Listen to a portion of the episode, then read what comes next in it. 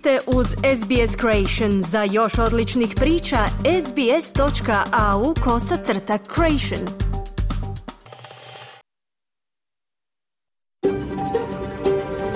SBS, a world of difference. You're with SBS Croatian, on mobile, online and on radio. Vi ste uz SBS Croatian na svojim mobilnim uređajima, na internetu i radiju. SBS odaje priznanje tradicionalnim vlasnicima zemlje s koje danas emitiramo program na hrvatskom jeziku. Ovim izražavamo poštovanje prema narodu Vurundjer i Vojvurung, pripadnicima nacije Kulin i njihovim bivšim i sadašnjim starješinama. Također odajemo priznanje tradicionalnim vlasnicima zemlje iz svih aboriđinskih naroda i naroda s otoka u Toresovom tjesnacu, na čiju zemlji slušate naš program. Dobar dan i dobrodošli u program radija SBS na hrvatskom jeziku za ponedjeljak 6. studenog. Ja sam Mirna Primorac i vodit ću vas sljedećih sat vremena kroz vijesti i aktualne teme iz Australije, Hrvatske i ostatka svijeta.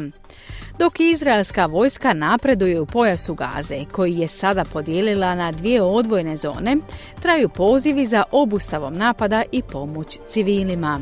U Hrvatsku se iz Gaze vratilo 307 osoba s hrvatskom putovnicom, a nastavlja se proces izvlačenja hrvatskih državljana. Čućemo i sportsko izvješće iz Hrvatske. Željko Kovačević govori o rezultatima zanimljivog, ali golovima siromašnog kola prve nogometne lige. Govorimo danas i o rezultatima istraživanja o djeci koja se u Australiji bave sportom.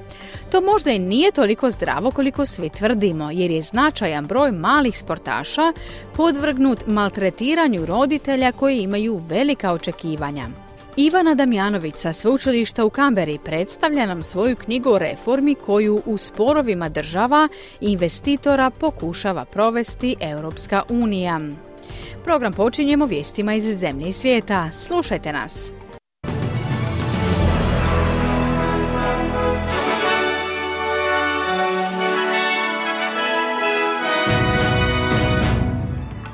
U današnjim vijestima poslušajte. Izraelska vojska je opkolila grad Gazu.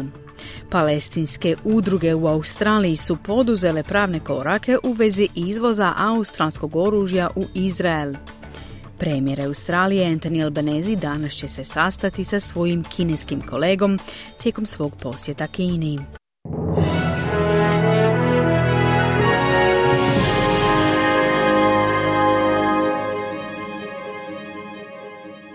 Slušate vijesti radija SBS na hrvatskom jeziku, ja sam Mirna Primorac. Započinjemo vijestima iz svijeta. Izraelska vojska je opkolila grad Gazu, dijelići opkoljenu palestinsku enklavu na dva dijela. Glasnogovornik izraelskih obrambenih snaga Daniel Hagari opisao je ovaj potez kao važnu fazu u njihovom ratu protiv militantne skupine Hamas. Ajom, kohocal. Izraelske obrambene snage danas su prevođene Golani elitnom postrojbom opkolile grad Gazu. Danas postoji sjeverna Gaza i južna Gaza. Došli su do obalne linije te ju drže, kazao je Hagari.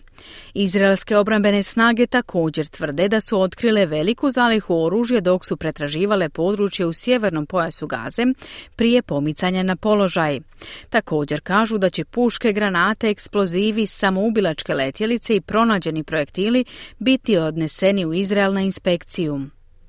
Palestinske udruge za ljudska prava poduzele su pravne korake kako bi zatražile informacije o australskom oružju i njegovom izvozu u Izrael, što je odobrio ministar obrane Australije Richard Mans.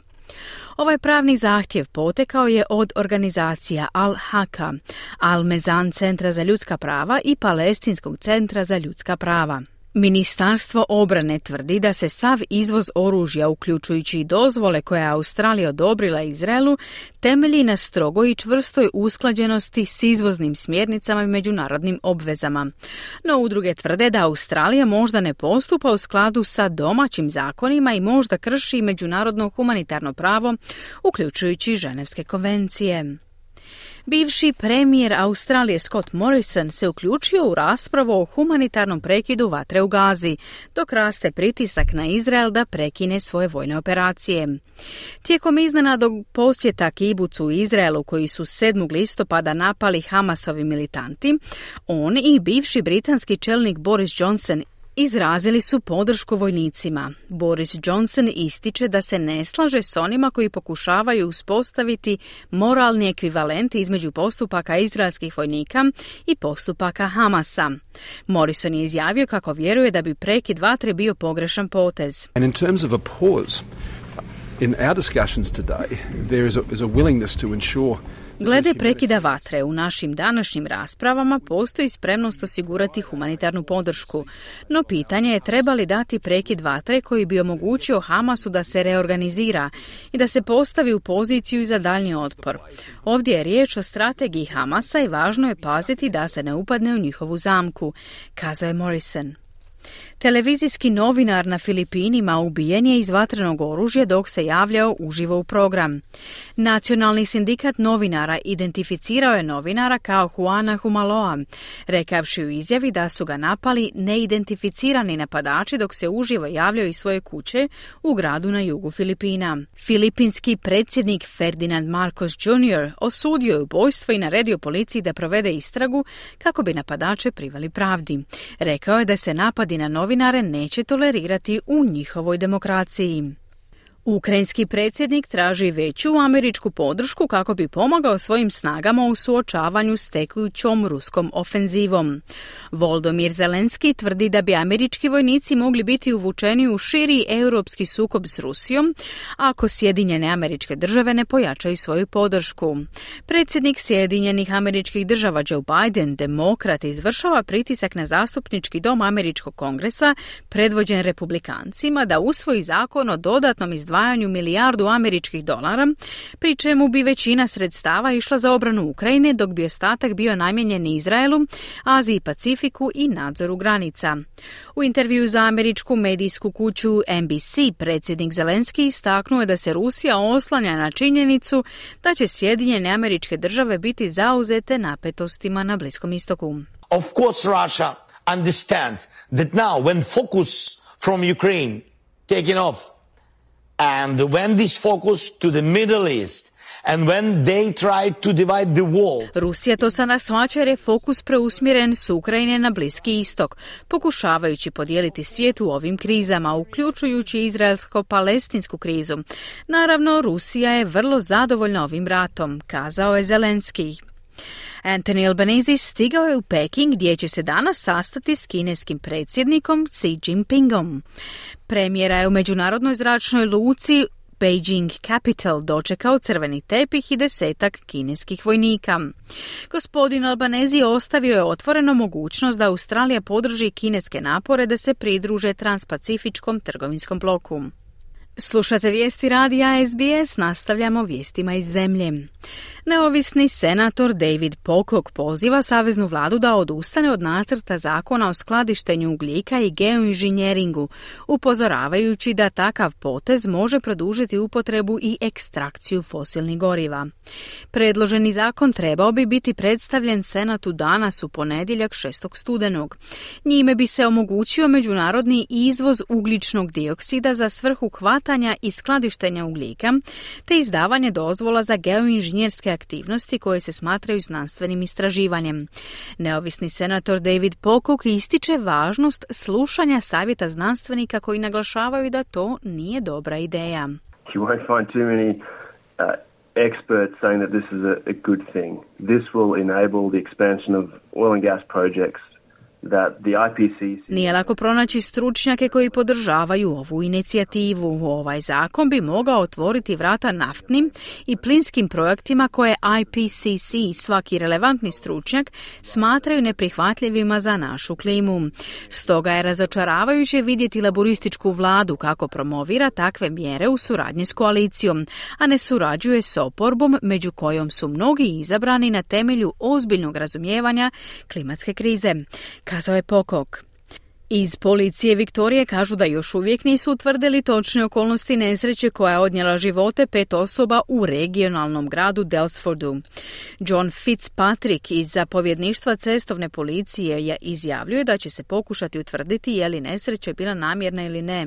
The driver of the BMW is currently also in hospital and we're waiting to speak to him. We're working through that at the moment. It's a Vozač BMW-a je trenutno također u bolnici i čekamo da razgovaramo s njim. Trenutačno radimo na tome. Okolnosti nesreće su kompleksne. U ovomu trenutku pokušavamo utvrditi što se zapravo dogodilo, kazao je Fitzpatrick. 2 muškarca, žena i dijete poginuli su na licu mjesta kada je 66-godišnji muškarac, upravljajući BMW-om, skrenuo s ceste i uletio u dvorište ugostiteljskog objekta u ulici Vincent u Delsfordu u nedjelju popodne. 5. žrtva ove nesreće je djevojčica koja je preminula u bolnici. Jedno osiguravajuće društvo objavilo je svoje planove za uvođenje kibernetičkih osiguravajućih polica namijenjenih Australcima, budući da tvrtke sve više zahtijevaju bolju zaštitu od napada ransomwarea. Ransomware predstavlja vrstu zlonamjernog softvera s kriptovirološkim elementima, koji prijeti objavljivanjem osobnih podataka žrtve ili trajnim blokiranjem pristupa tim podacima, osim ako se ne uplati otkupnina.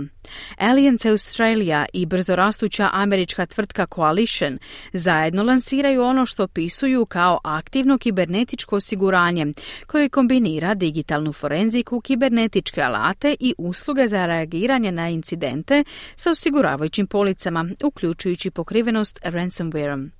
Fong Lee iz Allianz Australia ističe da će ovakvo udruživanje pomoći organizacijama da smanje rizik i reagiraju na napade usred sve češćih kibernetičkih napada i pokušaja iznude. Posljednjih godina svjedoci smo napada na tvrtke poput proizvođača mesa JBS Foods, bolnice i zdravstvene mreže, medijske kuće, pivovare i logističke tvrtke. Kovnica u Pertu lansirala je seriju kovanica koji su posebno dizajnirane da se poklope s lunarnom novom godinom u veljači 2024. godine. Svaka lunarna serija iz kovnice svake godine prikazuje životinju iz kineskog zodijaka. Kovanice u ovom najnovijem izdanju imaju dizajn zmaja, za koji generalni direktor kovnice Neil Wenz kaže da bi trebao biti vrlo popularan. The dragon is the most auspicious year of the lunar calendar series and the Zmaj je najpovoljnija godina u lunarnom kalendaru i najpopularnija među našim investitorima i kolekcionarima diljem svijeta. Mislim da će se ovi novčići brzo rasprodati sudeći po velikoj potražnji koju već imamo, kazao je Vance. Prvi tenisač svijeta, Srbin Novak Đoković, po 7. je put osvojio naslov pobjednika na ATP turniru iz serije Masters 1000, koji se igra u pariškoj dvorani Bessi. On je u finalu savladao Bugarina Grigora Dimitrova sa 6-4, 6-3. Za 36-godišnjeg Đokovića ovo je jubilarni 40. naslov na turnirima iz serije Masters 1000, a ukupno 97. osvojeni turnir u karijeri.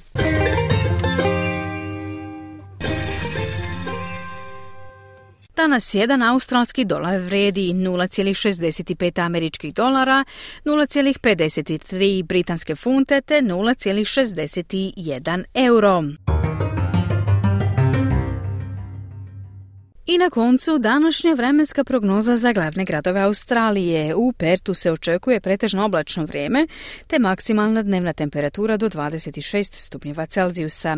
U Adelaidu danas sunčano i temperatura do 28, u Melbourneu pretežno sunčano i temperatura do 28, u Hobartu umjereno oblačno, temperatura do 21, u Canberri pretežno oblačno i temperatura do 24, u Sidneju oblačno, temperatura do 20.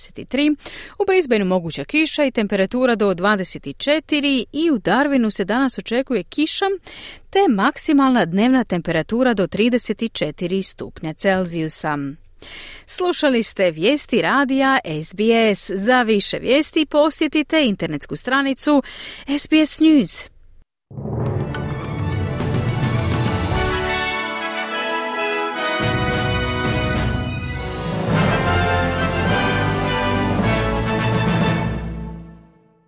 SBS na hrvatskom jeziku, ja sam Mirna Primorac.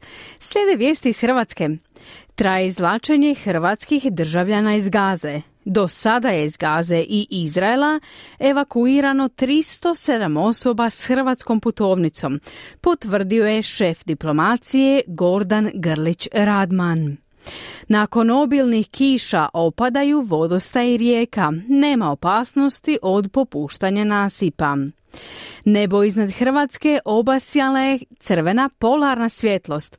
Građani su uživali u ovom rijetkom prirodnom fenomenu. Više u izvješću Siniše Bogdanića. U Hrvatskoj je jučer stigla još jedna skupina od 14 hrvatskih državljana evakuiranih iz Gaze. S njima je u Kairu uoči polaska bio i veleposlanik Hrvatske u Egiptu Tomislav Bošnjak, zadužen za pojas Gaze. Prva skupina od 22 evakuirana hrvatska državljana iz pojasa Gaze sletjela je u subotu u zračnu luku Dr. Franjo Tuđman, a tada je bila riječ o obiteljima s djecom. Umorni smo, bilo nam je jako loše, sad smo na sigurno i dobroj. Hvala Bogu. Samo šta da kažem, hvala Bogu, ništa više. Užasno. To je nije rat, to je masakr. Protiv djeca i civili ljudi, soliteri. Šta kažeš, 4.000 djeta manje od 12 godina, 3.000 žena. To nije rat. Prema riječima ministra vanjskih poslova Gordana Grlića Radmana, u Gazi je još 10 hrvatskih građana koji čekaju evakuaciju, a do sada je evakuirano 307 njih iz pojasa Gaze i Izraela. Želim naglasiti koliko je to doista veliki diplomatski i politički angažman, kako i vlade, predsjednika vlade, tako i diplomacije, i to demantira predsjednika države koji je relativizirao, kazavši kako je to neki dan, kako je zapravo tehničko pitanje. I tu je doista ovo jednoj vrlo specifičnoj, teškoj situaciji ratnog sukoba uspostaviti i prije svega i pravce, koridore prolaza, granične prolaze, i naravno puno je lakše dopremiti hrvatske građane s granice iz Egipta do Kaira, a onda naravno izvršiti repatrijaciju. U pojasu Gaze još je 24 hrvatskih državljana koji nisu zatražili evakuaciju. Nakon obilnih kiša koje su zadnjih dana pogodile Hrvatsku, opadaju vodostaji Save i Drave, a službeni izvori potvrđuju da nema opasnosti od popuštanja nasipa. Vrh vodenog vala Save u ovim trenucima prolazi kroz Zagreb. Najteže je bilo u Gorskom Kotaru i Lici, gdje su bujice prekidale promet državnim cestama. Kupa je poplavila cestu u Brodu na Kupi, što je za javni radio komentirao predsjednik mjesnog odbora Davorin Klobučar. Nekada se je produbljivalo korito rijeke Kupe, vadio se pjesak.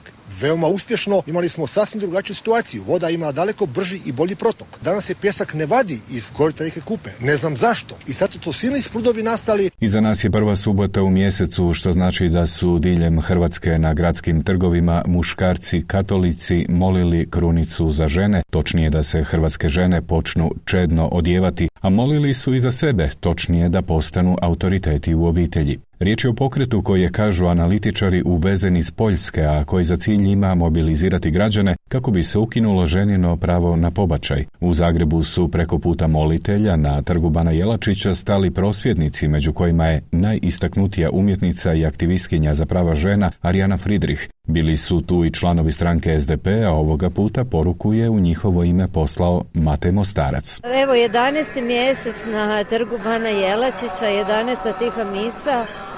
Poruka je zapravo 7 stečaka za 7 već zaboravljenih ubijenih žena, od kojih je 5 žrtava femicida. S obzirom na to da obilježavamo dan mrtvih u 11. mjesecu, odlučili smo nam na neki način dati počast i ponovno ih vratiti u medijsku pažnju. Jer... Jasno je da se ovdje radi o političkom performansu koji nas vraća u srednji vijek. SDP to neće i nikako ne može dopustiti. U obitelji svi su jednaki, svaki član obitelji ima jednaka prava i ne smijemo dozvoliti da se ženama govori da su drugotne. Ovo vidimo kao novi čin nasilja i SDP, a i svi ljudi ovdje vidimo iz dana u dan da nasilje među ženama, nad ženama raste, i ovakvi činovi koji to pokušavaju opravdati nikako ne smiju biti dopušteni. Bićemo ovdje i dok god postoji ta druga strana borice, da prava i slobode rastu, a ne da se vraćamo u srednji vijek. Politički savez Naša Hrvatska predstavio je Natašu Novaković kao nositeljicu antikorupcijskog programa. Novaković, bivša predsjednica Povjerenstva za odlučivanje o sukobu interesa, napisala je antikorupcijski program za predizbornu platformu koju su osnovali socijaldemokrati i HSS, no kako kaže, zasad ne ulazi niti u jednu od tih stranaka. Govoreći o antikorupcijskoj strategiji, istaknula je 5 načela na kojima bi se ona trebala temeljiti, a to su vladavina prava, transparentnost, učinkovita javna uprava, etika u javnoj upravi i odgovornost. Transparentnost je način na koji zapravo vi možete unaprijed neke moguće koruptivne postupke, rekla bih, spriječiti. Transparentnost, kad govorimo o transparentnosti, ne mislim samo na transparentnost pri trošenju državnih javnih sredstava, mislim transparentnost donošenja odluka, donošenja zakona, da u svakom trenutku svatko ima pravo na pristup informaciji, da zna kada nešto treba, kada nešto želi saznati u konačnici, da ta država, da taj državni aparat bude otvoren. Istaknula je i važne primjere antikorupcijskih alata za koje će se zalagati, među kojima je i provjera integriteta osoba na javnim funkcijama. Istražno povjerenstvo Hrvatskog ratnog zrakoplovstva utvrdilo je da je posada helikoptera zbog preleta iznad Poljuda prije 2 tjedna tijekom utakmice između Hajduka i Osijeka prekršila propise, te im je izrečena zabrana letenja od 3 mjeseca, izvijestilo je jučer Ministarstvo obrane. Helikopter je prevozio pacijente na ruti Vis Split, iznad Poljuda je prešao u niskom preletu na poluvremenu utakmice, a pojedini su mediji naveli da se pretpostavlja da je pilot na taj način pozdravio igrače Hajduka i dao im podršku. Općinsko državno odvjetništvo u Splitu podignulo je optužnicu protiv 6 hrvatskih državljana zbog izdavanja i uporabe neistinitih liječničkih svjedodžbi, među kojima su lažne COVID potvrde, potvrde za dobivanje dozvole za držanje i nošenje oružja, te uvjerenja o zdravstvenoj sposobnosti sportaša. Optužnicom je obuhvaćeno 6 osoba od 25 do 67 godina. Prvooptuženi je 67-godišnjak liječnik obiteljske medicine i osnivač i odgovorna osoba ustanove za zdravstvenu skrb ovlaštene za izdavanje liječničkih svjedodžbi. Tereti ga se i da je uz izdavanje lažnih COVID potvrda svog podređenog prisilio da vlastitim pečatom i potpisom ovjeri lažna uvjerenja o zdravstvenoj sposobnosti više sportaša, što je ovaj 52-godišnjak i učinio, omogućivši i tako sportašima sudjelovanje na natjecanju. Hrvatski dio društvenih mreža zatrpale su fotografije noćnog zvjezdanog neba osvjetljenog crvenim svjetlom. Naime, prije samo nekoliko sati u Hrvatskoj se mogla vidjeti aurora borealis. Polarna svjetlost mogla se vidjeti iz više dijelova Hrvatske, ponajbolje iz Zagorja i Slavonije. Da se doista radi o polarnoj svjetlosti potvrdio je Boris Štromar iz Astronomskog društva Beskraj. Dodaje da su auroru sa Sljemena iznad Zagreba posljednji put snimili 2015. godine, ali golim okom se slabo vidjela. Svjetlost ovolikog intenziteta posljednji smo put mogli vidjeti 2003. godine, kazao je za 24 sata. Toliko o aktualnostima iz Hrvatske. Iz Zagreba za SBS, Siniša Bogdanić. Hvala Siniši. Na redu su vijesti iz sporta. Hajduk, Rijeka i Dinamo su se provukli. Osijek izgubio s 3-0. 14. kolo Hrvatske nogometne lige bilo je i više nego zanimljivo, no s malo golova, ukupno samo 10, javlja Željko Kovačević.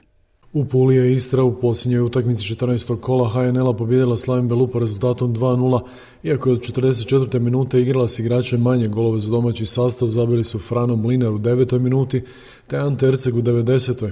Domaćin je od 44. minute igrao s igračem manje nakon što je isključen Ante Majstorović.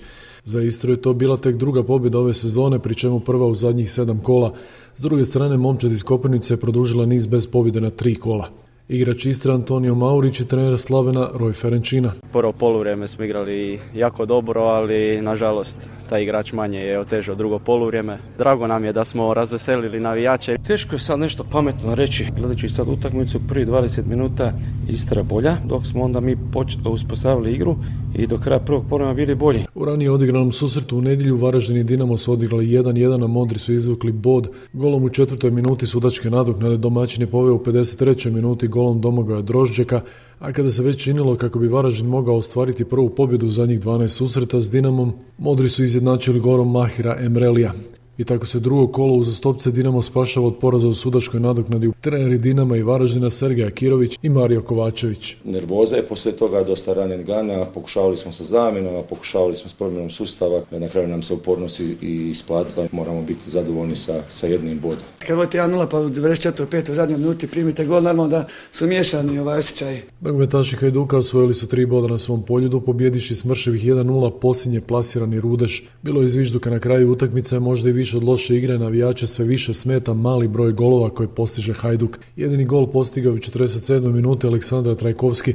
U samoj završnici vatreno je bilo u domaćem 16-tercu, gosti su tražili kazneni udarac, ali ga nisu dobili, dok je u nadoknadi Pavlović promašio prazna vrata za bod Rudeža na poljudu. Trener Hajduka Mislav Karoglan ima zanimljivo objašnjenje, a Toni Golem, trener Rudeža, je u pravu kada kaže da je moglo biti drugačije. Ono što mogu izvući pozitivno je da smo prvi put dobili utakmicu bez Marka Levaje. Poraz 1-0, iako sam dojma da smo mogli u zadnjim minutama zabiti gol i možda čak i prije iz nekih naših situacija. U prvom subotnjem susretu nogometaši Gorica rezultatski se čini, lako su savladali Osijek rezultatom 3-0, no Osječani su uvjereni kako im nisu sudili ne jedan nego dva kaznena udarca. Inače, prvi je to poraz Osječana od kako ih je trenerski preuzeo Zoran Zekić, a Gorica je tom pobjedom preskočila Osijek na prvenstvenoj ljestvici. U nadoknadi prvog dijela za 1-0 je pogodio Dino Štiglec, dok je u 82. minuti za 2-0 zabio Marko Soldo. Sve je zaključeno u 87. minuti kada Jurica Pršir postigao gol za 3-0. Treneri Gorice i Osijeka Dinko Jeličić i Zoran Zekić. Rezultat možda na kraju malo i prenaglašen obzirom na okolnosti kako je to izgledalo na terenu, jer je bila izrazito jedna, rekao bi, prava fajterska utakmica. Bez obzira što smo nešto vijali, što sam ja napravio nekakve rotacije, ne smijemo se raspasti. U petak su u Zagrebu Lokomotiva i Rijeka remizirale 1-1 nakon što je domaćin poveo golom Indrida Tucija u 27. minuti, a izjednačio Toni Fruk u 43. Vodeća momčad HNL-a došla u Zagreb s nizom od 9 utakmica bez poraza u službenim utakmicama, koje je započet još krajem kolovoza. Lokomotiva je tražila još jednu dobru predstavu, uz nadu da joj se neće ponoviti scenarij iz 13. kola kada su na Maksimiru ispustili pobjedu u sučnom dodatku te na kraju ostali bez jednog boda. Obje su momčadi uspjele u svojoj misiji. Silvio Čebraja, trener Lokomotive, i Željko Sopić, Rijeke. Mislim da smo do 27. minute dobro izgledali. Nakon toga smo se do kraja poluvremena uvukli se, išli braniti to vodstvo i to obično tako završavao. Jako mi je drago kako su moji igrači pokazali karakter. Ne možeš svaki put pobijediti. Htjeli smo pobijediti, nismo pobijedili, idemo doma sa bodom. Bolje s bodom nego s ničim. Ljestvica, prva je Rijeka, slijedi Hajduk, Dinamo, Gorica, peti je Osijek, Varaždin, Lokomotiva, Slaven Belupo, Istra i posljednji Rudež. Športski pozdrav iz Hrvatske za SBS radio, Željko Kovačević. Hvala Željku. I toliko u ovom programu o vijestima. U drugom dijelu emisije poslušajte o psihičkom pa i fizičkom maltretiranju kojim su izložena djeca koja se bave sportom. A govorimo i o knjizi hrvatsko-australske znanstvenice Ivane Damjanović. Ostanite i dalje uz program radija SBS na hrvatskom jeziku.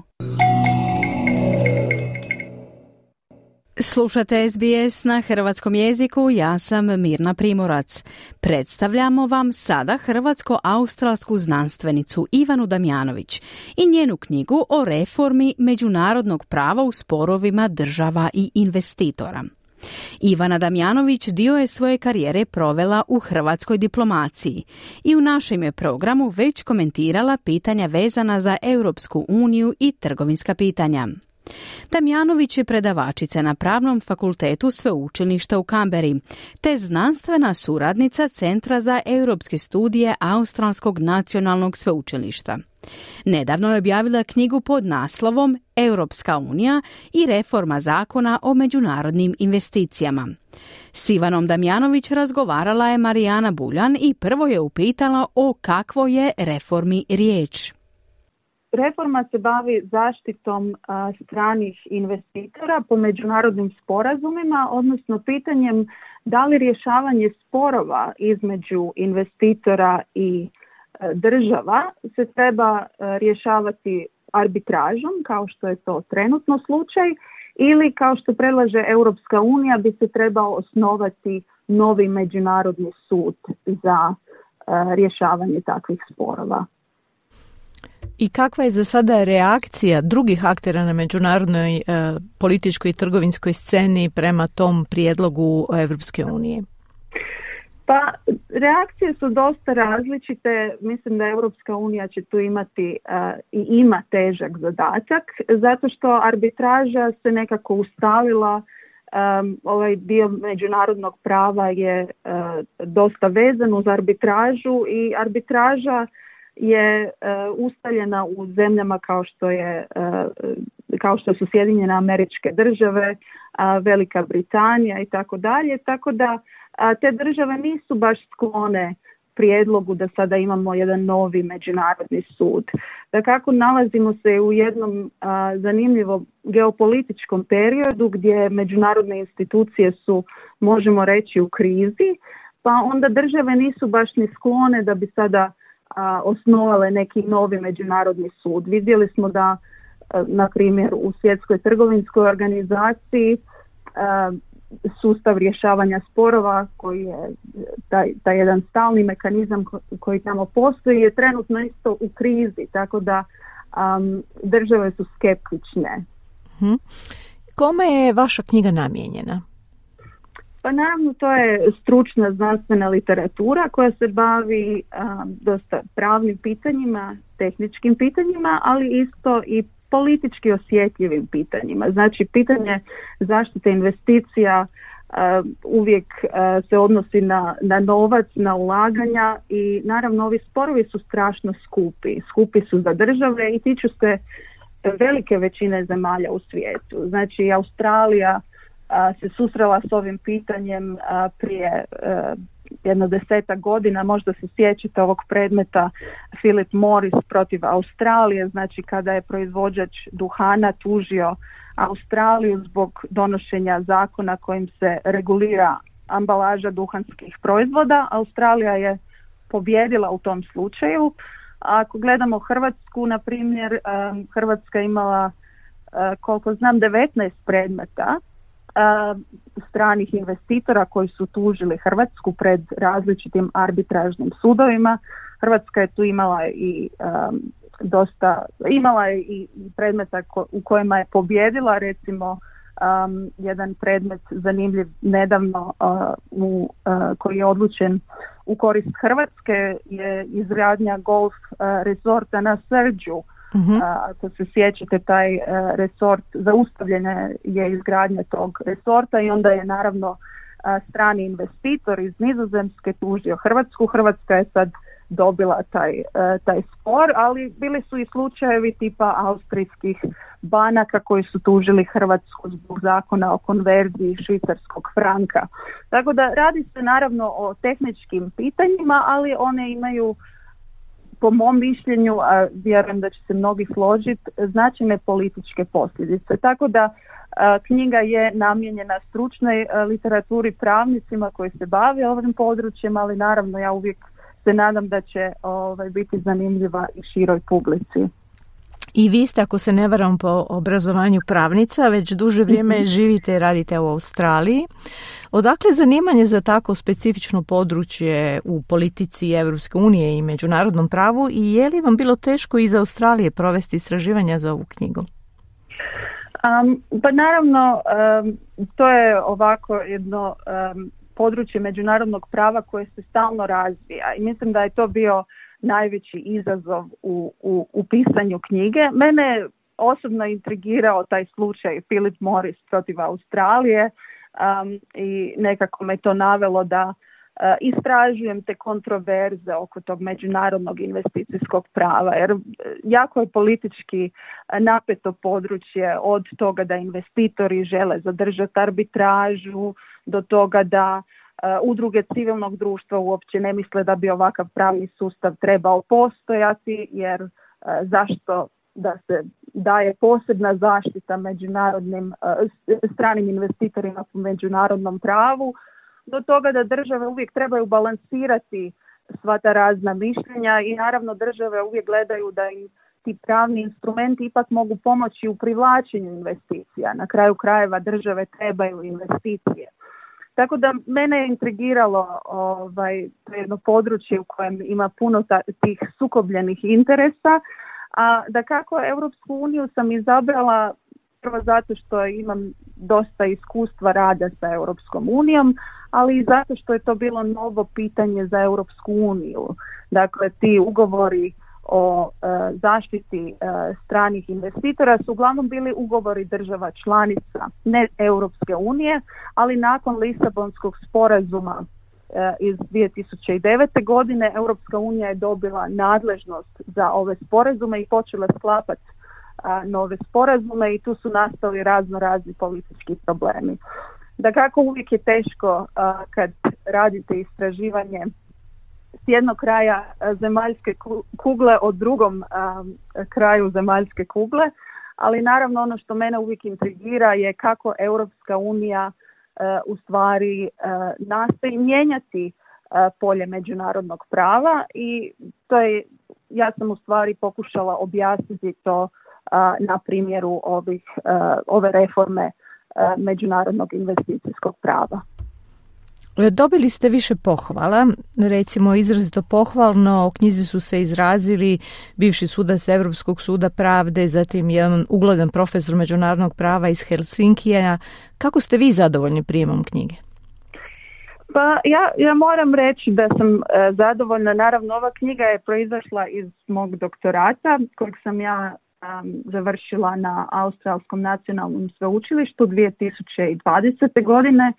A u međuvremenu morala sam ga dosta i restrukturirati, ažurirati, urediti i tako da to je tema s kojom sam ja s kojom se već dugo bavim,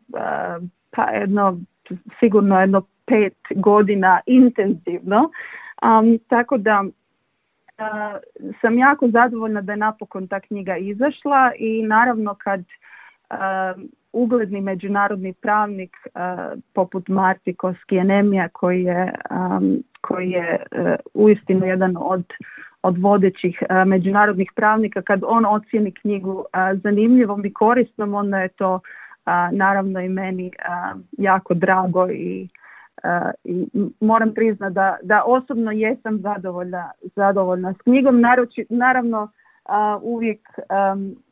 Uvijek se sad gledam naprijed kako dalje i što dalje i naravno da reforma je još uvijek se odvija ta reforma. Planira se da će se završiti 2025. godine, do kraja 2025. Pa vidjet ćemo šta će biti od te reforme i koliko će Europska unija u stvari uspjeti u svojoj namjeri da osnuje taj međunarodni sud. Ali bez obzira na to, mislim da je knjiga korisna naročito pravnicima koji se bave ovim pitanjima, koji prakticiraju, ali isto tako i stručnjacima koji prate međunarodno pravo i razvoj međunarodnog prava. Ivana, kakvi su vam planovi za budućnost, osim možda još uskoro je novog izdanja ili dopune ove knjige? Pa naravno, drugo područje s kojim se ja intenzivno bavim je pitanje trgovine i naravno načina na koji Europska unija mijenja to polje međunarodnog prava i to je vrlo intenzivno područje, tako da gledam na koji način Europska unija nastoji integrirati, na primjer, klimatske politike u svoju politiku, vanjsku trgovinsku i investicijsku politiku i naravno kako to onda utječe na međunarodno trgovinsko pravo, tako da to je jedan od interesa trenutno kojim se bavim, ali naravno pratim općenito što se događa u međunarodnom pravu i dalje što se događa s Europskom unijom, naravno. Ivana, hvala vam lijepa na izdvojenom vremenu i želimo vam puno uspjeha u daljnjem radu. Hvala vama. Čuli ste razgovor Marijane Buljan s Ivanom Damjanović, autoricom knjige Europska unija i reforma zakona o međunarodnim investicijama. Vrijeme je za kratki glazbeni predah u programu Radija SBS na hrvatskom jeziku, a u nastavku programa možete čuti o traumama kroz koju prolazi znatan broj djece sportaša u Australiji. Slušajte nas! Vi ste uz SBS na hrvatskom jeziku, ja sam Mirna Primorac. Bavljenje sportom je jedno od najvažnijih angažmana za mnoge mlade Australce, a ono dolazi s nizom prednosti. No sudjelovanje u amaterskim sportskim klubovima ima i tamnu stranu, budući da jedno nedavno istraživanje otkriva problem o kojem se malo govori. Mali sportaši su izloženi roditeljskom zlostavljanju. Prilog Peggy Giacomelos pripremila je Ana Solomon. Vjerojatno vam je poznata poslovica koja kaže: u zdravom tijelu zdrav duh. Dobrobiti bavljenja sportom su svima dobro poznate, no baš kao što je nogometna legenda David Beckham u svojem dokumentarnom filmu objavljenom na Netflixu nedavno kazao, utjecaj roditelja može ostaviti traga na djecu i njihovo bavljenje sportom. I think I was able to handle being abused by the fans. I think I could handle it because of the way my dad had been to me. Mislim da sam mogao podnijeti maltretiranje od strane obožavatelja zbog toga što sam isto doživljavao od svojeg oca, kazao je David. Na što je njegova majka odgovorila da je Davidov otac bio isuviše strog, te da ga je u nekoliko navrata pokušala uvjeriti da ga ostavi na miru, te da mu dopusti sretno djetinjstvo. David se na to pak prisjetio kako je puno puta čuo svoju majku, kako se obraća njegovom ocu i moli ga da prestane vikati na njega. Doktorica Mary Woosner je predavačica i istraživačica na odjelu kliničke znanosti o vježbanju pri sveučilištu Victoria. Ona je jedna od istraživačica uključenih u studiju o učestalosti nasilja nad australskom djecom koja se bave nekom sportskom aktivnošću. So all of our research was really focused around the sporting context. So that could be violence experienced by a parent around the sporting field, about the sporting performance, or even on the way back from matches. Sva naša istraživanja su zapravo usredotočena na sportski kontekst. Dakle, to bi moglo biti nasilno iskustvo od strane roditelja, sportskog trenera, o sportskoj izvedbi ili čak na povratku s utakmica. Dakle, govorimo o ponašanjima koja se često smatraju uobičajenima, poput upućivanja kritika nakon utakmice, no čim postanu pretjerana vika, ignoriranje djeteta nakon loše izvedbe, odnosno ponašanja o kojima zapravo ne razmišljamo kao o uvredljivima, pronalazimo da ona zapravo mogu imati ozbiljne dugoročne učinke, zaključila je Woosner. Nedavno prikupljeni podaci otkrivaju da je zlostavljanje djece uključene u amaterske sportske klubove od strane njihovih roditelja doživio svaki treći ispitanik. U analizi je sudjelovalo 886 ispitanika. Većinu njih čine žene, čak 63%, dok se trećina odnosila na muškarce. 82% ispitanih je bilo predmetom nasilja baveći se sportom tijekom svojeg djetinjstva. Istraživanje je također pokazalo da je psihološko nasilje sa 76% potvrđenih odgovora bilo najučestaliji oblik zlostavljanja, te da ga slijedi fizičko sa 66%, a nakon toga seksualno nasilje koje je prijavilo 38% ispitanika. Doktorica Woosner je kazala da zlostavljanje doživljeno u elitnom i amaterskom sportu može imati puno sličnosti. And I think oftentimes we think there's this imaginary line between community and elite sport where performance matters more at the elite level. But we see that children are being pulled in for elite pathways as young as 5 and 6 years old. Često mislim da postoji ta imaginarna granica između amaterskog i elitnog sporta, gdje je izvedba važnija na elitnoj razini. Uviđamo da se djeca uključuju u elitne sportove već od 5 ili 6 godina, tako da je mentalitet kvalitetne izvedbe i ta ideja o potrebi da budu čvrsti kritična za djecu.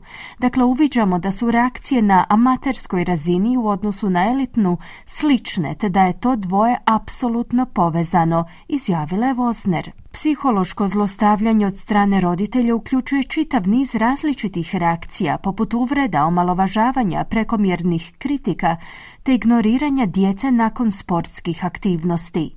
Tjeranje djece na treniranje do iznemoglosti je također jedan vid zlostavljanja. Izvanredni profesor Sam Elliott, istraživač na odjelu sportske psihologije, treniranja i bavljenja sportom među mladima pri sveučilištu Flinders u Južnoj Australiji, se priprema objaviti rezultate preliminarnog istraživanja o odnosu roditelja i djece koja se bave sportom. Istraživanje se usmjerava na mlade ljude u dobi od 18 do 25 godina. There's some really key, I guess, elements in our analysis right now where psychological abuse in sport perpetrated by parents towards their own children. Došli smo do nekih ključnih elemenata u provedbi istraživanja koje ukazuje da psihološko zlostavljanje djece koja se bave sportskim aktivnostima od strane njihovih roditelja dovodi do otuđenosti ili otežanih odnosa između djece i roditelja. Također nam je sada poznato da žrtve takvog oblika zlostavljanja ne žele više sudjelovati u tom ili bilo kojem drugom sportu. Također smo došli do saznanja da su ti mladi ljudi razvili niz bolesti mentalnog zdravlja kao rezultat svojeg iskustva bavljenja sportom u djetinjstvu, koja su bila narušena psihičkim zlostavljanjem od strane njihovih roditelja, pojašnjava profesor Elliott, ističući da postoje sličnosti s drugim oblicima psihičkog zlostavljanja, ali i neke jedinstvene razlike. On kaže da je u ovoj dinamici barem jedan član obitelji, jedan roditelj glavni počinitelj, dok drugi roditelj djeluje kao njihova podrška. Elliott kaže da ponekad drugi roditelj možda pokušava pomoći u tumačenju ili davanju smisla zlostavljanju i nenamjernom dopuštanju zlostavljanja. Često je to dio zlostavljanja koje se događa u višestrukim domenama postignuća, kako u javnim ustanovama, tako i u okrilju doma, s trajnim odvajanjem od sporta kao krajnjim ishodom. Evo što kaže Elliott. Some of the examples of the parent psychological abuse are really troubling. We've had examples where young people will jump in the car after a game and their parent will turn around and they will verbally abuse them for their performance. Neki od primjera psihološkog zlostavljanja roditelja su stvarno zabrinjavajući. Imali smo primjere gdje će mladi ljudi uskočiti u automobil nakon što su odigrali utakmicu, a njihovi roditelji će ih po ulasku u vozilo verbalno zlostavljati zbog njihove loše izvedbe. Oni će fizički zgrabiti dijelove tijela svoje djece kako bi insinuirali da nisu određenog oblika ili veličine.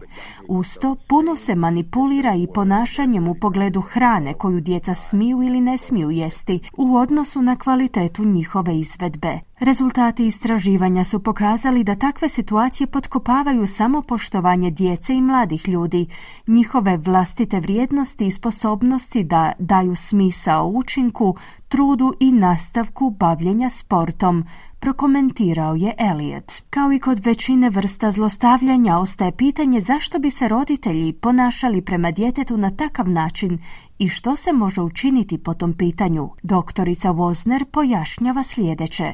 Look, I don't think it's a willing thought that they're thinking of in terms of breaking a child down. In fact, I think it's just because this has been normalized in sport for so long. Ne mislim da roditelji razmišljaju na način da im je cilj psihološki slomiti svoju djecu. Zapravo smatram da se to događa samo zato što je ova pojava tako dugo uobičajena u sportu. Kritiziranje je način na koji neki ljudi žele pomoći drugima da budu bolji, no ono vrlo lako može skliznuti na tamnu stranu. Poznato nam je da verbalno zlostavljanje može imati slične dugoročne psihološke posljedice, kao i seksualno zlostavljanje djece. Ali jednostavno ne govorimo o utjecaju verbalnog zlostavljanja na isti način. Ne mislim da roditelji pokušavaju učiniti nešto loše. Zapravo u mnogim slučajevima oni vjerojatno pokušavaju pomoći. Radi se samo o tome da promišljamo o mogućim utjecajima načina na koji komuniciramo, istaknula je Wozner. Profesor Elliott kaže da osim osobne odgovornosti koju trebaju na sebe preuzeti počinitelji takvog zlostavljanja, također treba postojati razumijevanje da se ponašanje ne događa izolirano, već u širem i složenijem društvenom prostoru. Ovo pak otvara pitanje kolektivne odgovornosti o tome u kojoj mjeri klubovi rade na zaštiti ranjive djece. Iz Australskog instituta za sport kažu da sportske organizacije moraju shvatiti svoju odgovornost u vezi očuvanja sigurnosti djece te identificiranja i reagiranja na zlostavljanje djece. Svima onima kojima je potrebna podrška na usluzi stoji besplatna telefonska linija Lifeline na 131114 ili Kids Line na 1800 551800. Bila je to Ana Solomon s prilogom Peggy Giacumelos. Podsjećamo vas ukratko na vijesti dana.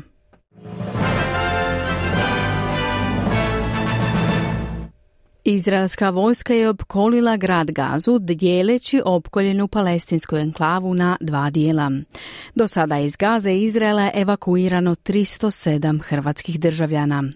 Palestinske udruge za ljudska prava poduzele su pravne korake kako bi zatražile informacije o australskom oružju i njegovom izvozu u Izrael.